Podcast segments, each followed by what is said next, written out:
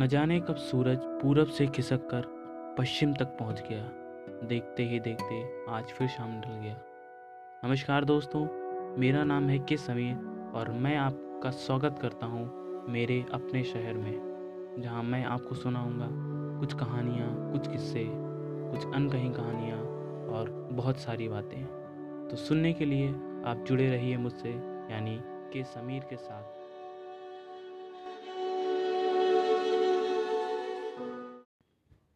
NASA के mission Mars के तहत मंगल ग्रह पर 18 फरवरी 2021 को परसिवरेंस रोवर को सक्सेसफुली लैंड करवाया था। और ये बहुत ही बड़ी उपलब्धि थी। लेकिन क्या आपको पता है, इसी मिशन में भारतीय मूल की अमेरिकन साइंटिस्ट गाइडेंस और और कंट्रोल ऑपरेशंस को लीड कर रही थी और उन्होंने ही नासा की इस उपलब्धि के बारे में बताया था। उनका नाम है स्वाति मोहन। जो उन्नीस सौ तिरासी में बेंगलोर में पैदा हुई थी। तू खुद की खोज में निकल। तू किस लिए हताश है? तू चल, तेरे वजूद की। समय को भी तलाश है।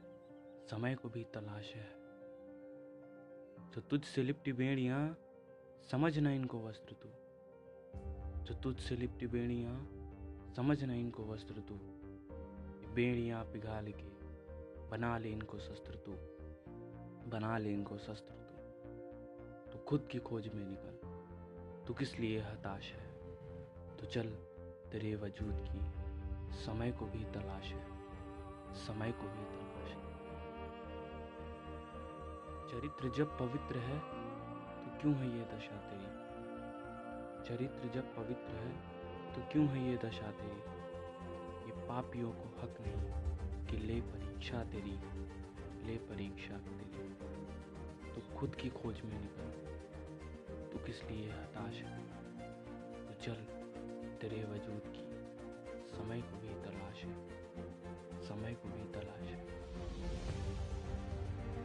जला के भस्म कर उसे जो क्रूरता का जाल है। जलाकर भस्म कर उसे जो क्रूरता का आरती की लौ क्रोध की मशाल।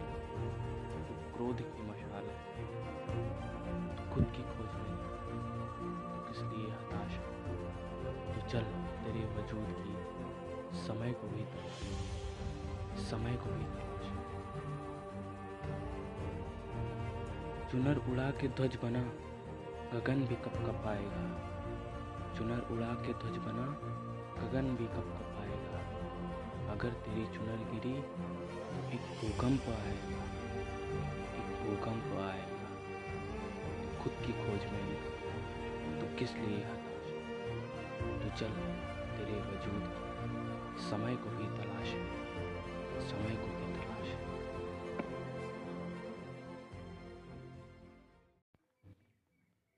आप सुन रहे हैं मेरे द्वारा मेरी लिखी हुई कविता, पानी को जल भी कहा जाता है। पानी को जल भी कहा जाता है।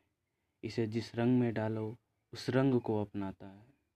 ये पानी झरनों से बहकर नदियों में और नदियों से बहकर समुद्र में समा जाता है।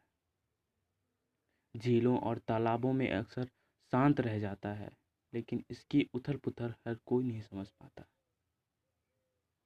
संभालता है अपने ऊपर के नावों को, जो भी उस पर सैर करने आता है। समेटे रखे रहता है मछलियों के संसार को और अनगिनत जीवों को जीवन देकर अपना कर्तव्य निभाता है। पानी को जल भी कहा जाता है।